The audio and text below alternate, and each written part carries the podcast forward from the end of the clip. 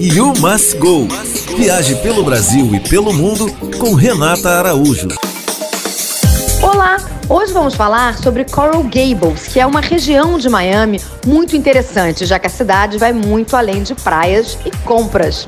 Bom, ele é um bairro bem tradicional, residencial, endereço de um hotel histórico que é o Biltmore que tem uma arquitetura em estilo espanhola e que já teve a maior piscina dos Estados Unidos. E ela continua lá, tá? Bom, além disso, Coral Gables também é endereço de excelentes restaurantes. Sobretudo agora que a Flórida ganhou um guia Michelin. Pois é, então se você quer comer bem, Coral Gables é o lugar.